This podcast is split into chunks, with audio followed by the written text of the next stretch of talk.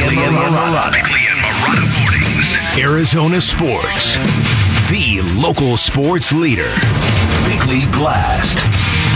To all the young Suns fans who still believe all baskets, baskets are the same, to all the DeAndre Ayton stands who see no difference between finger rolls and thunderous dunks, allow me to present Amar'e Stoudemire. Stoudemire will soon be elevated to the team's Ring of Honor. He'll be inducted alongside former teammate Shawn Marion, who was like the original Mikal Bridges, only bigger. A guy who was goofy, lovable, could defend any position on the floor, and kill you in transition. But Stoudemire was a beast, a guy who attacked the rim with a ferocity that terrorized and posterized his opponents. His dunks would make other teams cower and run for cover while filling his teammates with alpha male fuel and swagger.